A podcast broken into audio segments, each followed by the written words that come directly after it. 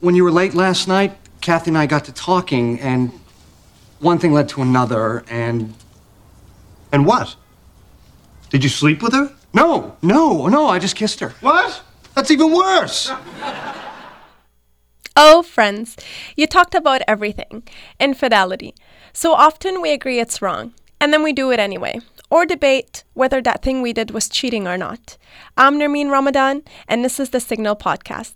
On today's episode, we look into infidelity.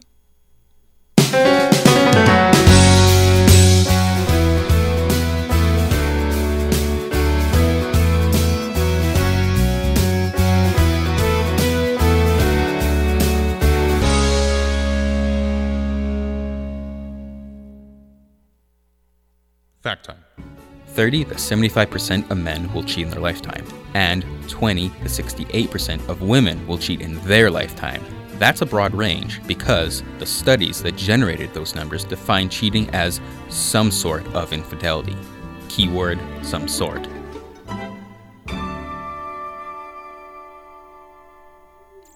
We wanted to find out what people in Halifax think constitutes cheating, so we sent our Cam Honeyweb to the Halifax Shopping Centre. He found that people have widely different ideas about what's okay and what's out of line. I think if they're like even flirting with another person or like texting sexually, anything would count as cheating for me, but that's just my opinion. Yeah, I, uh, I'm the type to get mad if they look at another girl. so, I mean, that would probably. How long would you need to be together, or what, what does the parameter of the rela- relationship need to be to set that level of cheating? Well, I mean, if you like just started talking or something, I don't think. But it, once you're in like a relationship, like you've said that you're not going to see anybody else, I'd say that's when you'd consider it. Yeah, probably the same. Like, I don't know, a month into it, it's not a big deal because it's just whatever. And then it's like probably more than four months, then it's probably a little too much. Uh, I guess you know you're with someone else and you're banging someone else. I guess that's pretty much it. I don't know. Uh, yeah. So it has to be a, a phys- physical in order to uh, to cheat. So if, uh, if you're if you're texting and continuously uh, flirting and sexting somebody else, does that count? I guess it could count. Yeah. I guess depends on what. Well, I guess it depends on what you're sending. Because if you're se- if you send a picture of your junk, then that's one thing. If you if you're it depends on what you're saying, I guess. Uh, but yes, it could be. Could be considered cheating. Um, for me, the level I would set would really mainly dates. Really, like depends. Like if they go on like movies or like go out to dinner, like it's kind of a little bit iffy. And the maximum would be like you know sex and stuff. You know that'd be my max. And do- it depends on how long you've been seeing the person, where Yeah. where that bar would be. Yeah, it would. Um, I'd really start around six months. Really, like between the first six months, like if it's all iffy, then I'd cut it off. But after the six months, if it, I'd really push it down a bit more, and then if it keeps going on, then I'd completely cut it off. Uh, what about uh, like texting and uh, messaging and things like that? Once once you're past that six mark uh, threshold. Oh, as long as no pictures are being sent, I don't mind. You know, I'm I'm pretty open. You know. Uh, I'd say definitely kissing and maybe texting too. And then uh, texting, depending on kind of the, the nature of it. Yeah, exactly. You want to chime in at all? I, I agree with him. Anything, anything physical or texting.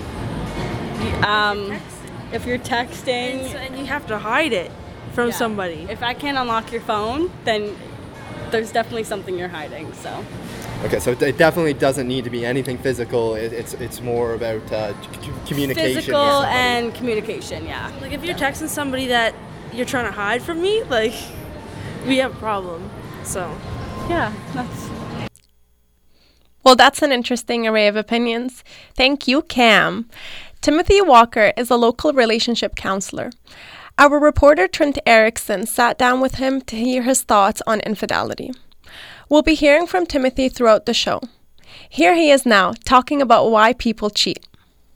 Hi, my name is Timothy Walker, and I'm a psychotherapist in Halifax, Nova Scotia, where I've been practicing here for about 25 years, and uh, and I do work with couples a lot, and uh, have seen a lot of people trying to heal after an affair. The relationship isn't working, I'm not getting my needs met, whether it's sexual needs, my emotional needs, my just affection, needs for physical affection and feeling appreciated and feeling loved. If that's not happening, then I'm automatically going to start being gravitated towards maybe I'll get it from somewhere else. Even just a fantasy that there must be out there the perfect person for me. And maybe I married the wrong person. And so we start to convince ourselves that the it's just that it's the wrong person rather than that it's me who's responsible, at least 50% responsible for the confusion and the lack of love in this relationship. And as that distance grows, then I start that woman at work who's really easy to talk to.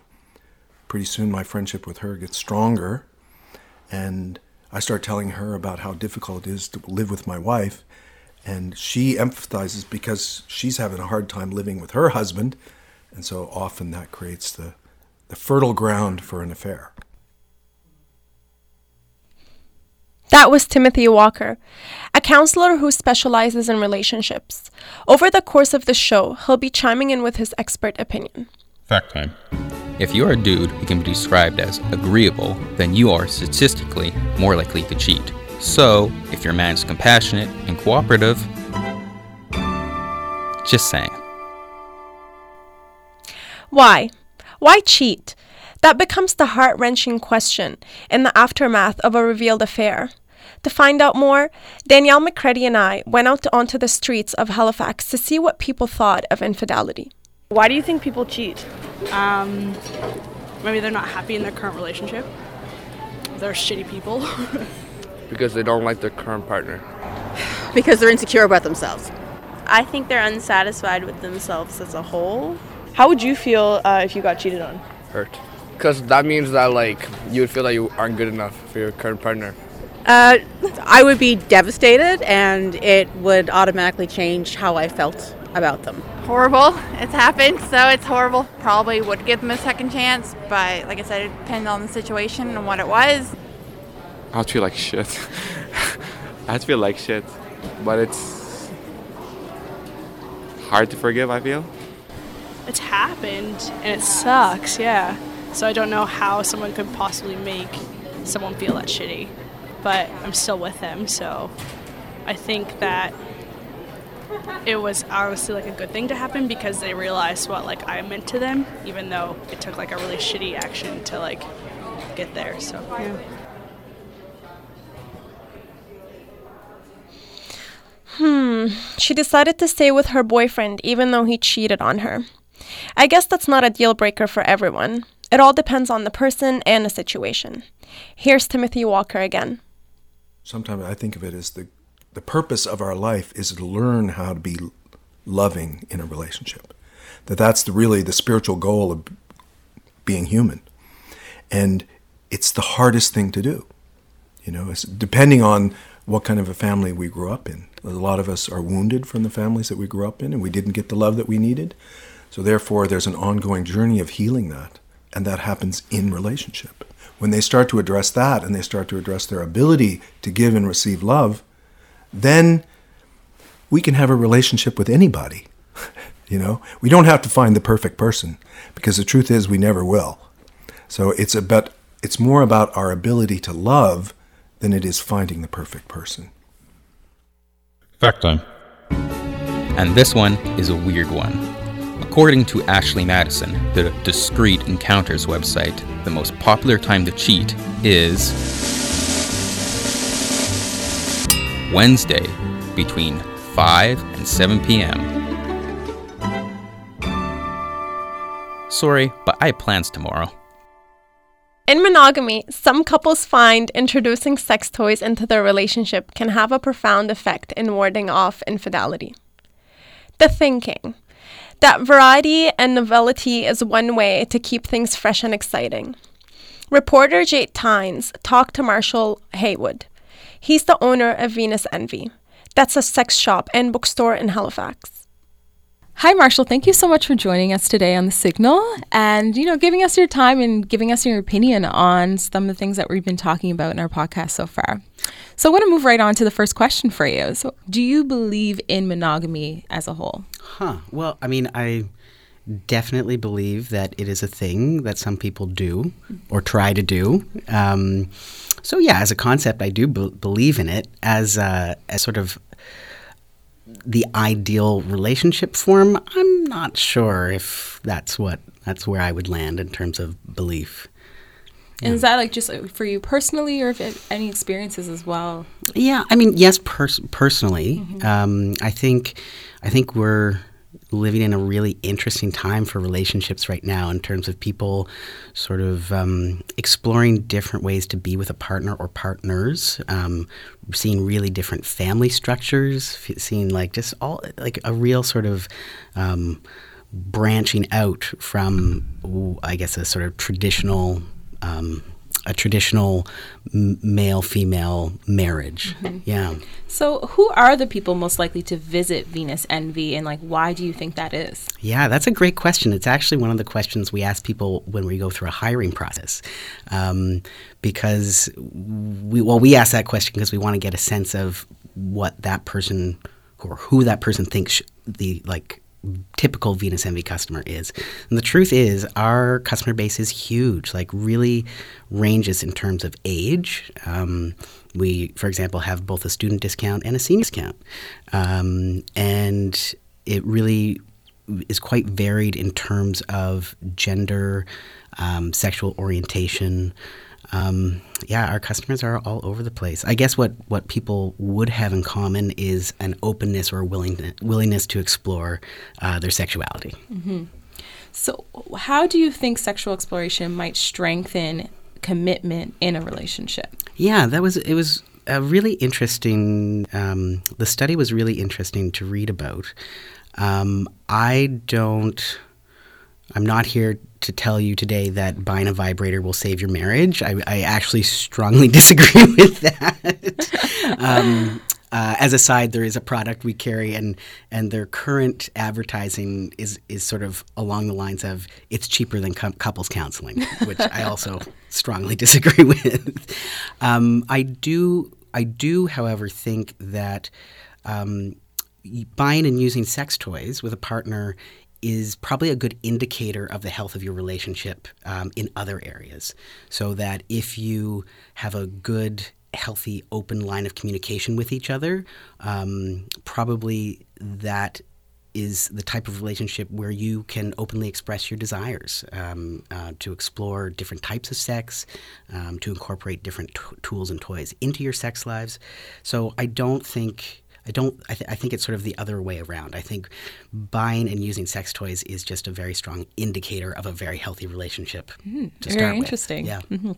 So, what advice would you offer couples who are looking to kind of strengthen their commitment through that exploration? Yeah, well, I, I do think that like buying and using sex toys can be a, a really healthy part of a relationship because f- fundamentally what you're interested in and investing in is your own pleasure and your partner's pleasure. Mhm. Um, I mean, there's no, you know, that's that's the primary reason that people buy sex toys is for pleasure, um, which is a beautiful goal in and of itself. So if, if that's something that you're actively talking about and working on with your partner, I think go for it.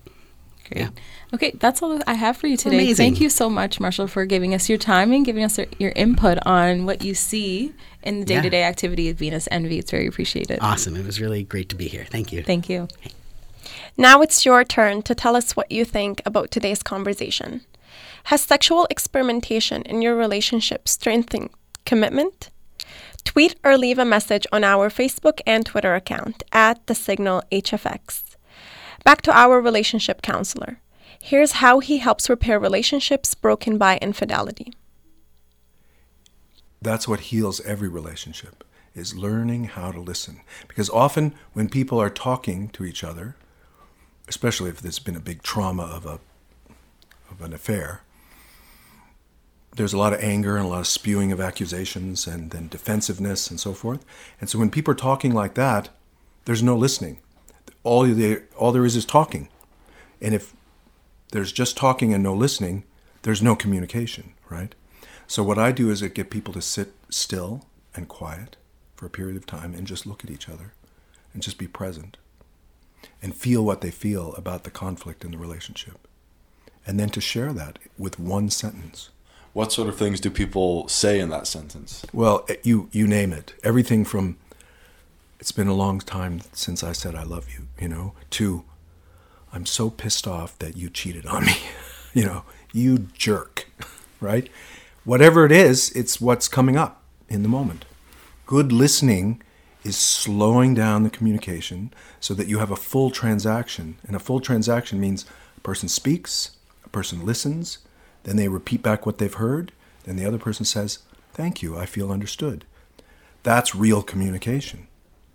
And my job is to facilitate that so that people actually do that. And then it's natural that when they really hear each other, their heart opens and there's some kind of understanding and compassion. Timothy Walker is a Halifax counselor who specializes in relationship counseling. Fact time.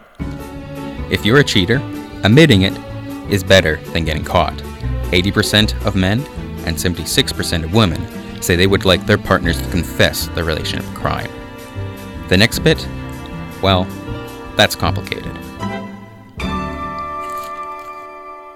Aja Holloway has thought a lot about relationships the emotions, the physicality, and most of all, the rules. Two years ago, she was in a polyamorous relationship. This meant that she had a primary partner and was open to the possibility of having secondary partners, both emotionally and physically. This is where the rules came in. In a poly relationship, everyone involved has to understand where the lines are. When those secondary relationships are within the comfort zone and when they cross over to infidelity. It's not as cut and dry as some monogamous relationships. The rules there are often unspoken and rigid. A flirtatious text or physical contact with another can bring the whole relationship to a halt. But no matter the nature of the relationship, the trust can still be broken. So there's still like the idea of there being infidelity in polyamorous relationships and that you like break the trust of what kind of had already been Yeah. decided on. Yeah. And in my case, at least, like that is how my polyamorous relationship ended, or my primary ended because we had the established rules and those were broken. And so, like, one of my conditions at the beginning was that, like, if I began as primary partner, if at any point somebody else that my partner was seeing felt like or if they both decided that they wanted to move that to being their primary relationship, I wasn't comfortable going from being a primary partner to being a secondary partner. And so we usually had this rule of like, when you're with me, you're with me. And I don't want you to be, you know, texting or talking with your other partners. And in the same way, I don't want you to be talking to me while you're with them. Like, your time with them is also your time with them. And so we were spending time together one day, and he was like, he spent like five minutes writing this really long text message. I was like, what is going on? And he, like, happened to be texting her. And usually, one of our things is like, as primary, I want, like, if I'm having a thing, if I have a dinner, if I have a party, like, I'll ask you first. And if, you know, you're busy or anything, I'm, like, more than happy and want my secondary to be there. But, like, I'll, I'll ask you first. Um, and so he was having a party and he just like didn't tell me that the party was happening and had his secondary come to this party and so I was like that felt a bit like emotionally betraying. For Aja, the rules of a relationship should never be unspoken. Now she's in a completely different monogamous relationship. She's using what she learned from her last experience to set explicit boundaries. I always tell people that my polyamorous relationship is probably what made me a strong like the strongest monogamous partner. Like I'm much less jealous, I'm much more able to communicate my needs and my lines and my boundaries and it like ultimately has made my monogamous relationships a lot better um, and so now going into a monogamous relationship after that i definitely was like okay like i and people i've been like okay so like i make rules in relationships. Like that is how i work. And at the beginning people are like you're crazy. Like relationships aren't about rules. They're about feelings. And i'm like nope you can have feelings and rules too. Like so i i sound crazy at the beginning but you know if people stick around they realize that the rules actually make things a lot easier. Let us know what you think. So, are the relationships about rules as much as emotions? Does setting gu- guidelines help build stronger relationships? Share your own story or opinion with us by tweeting at Signal Radio HFX.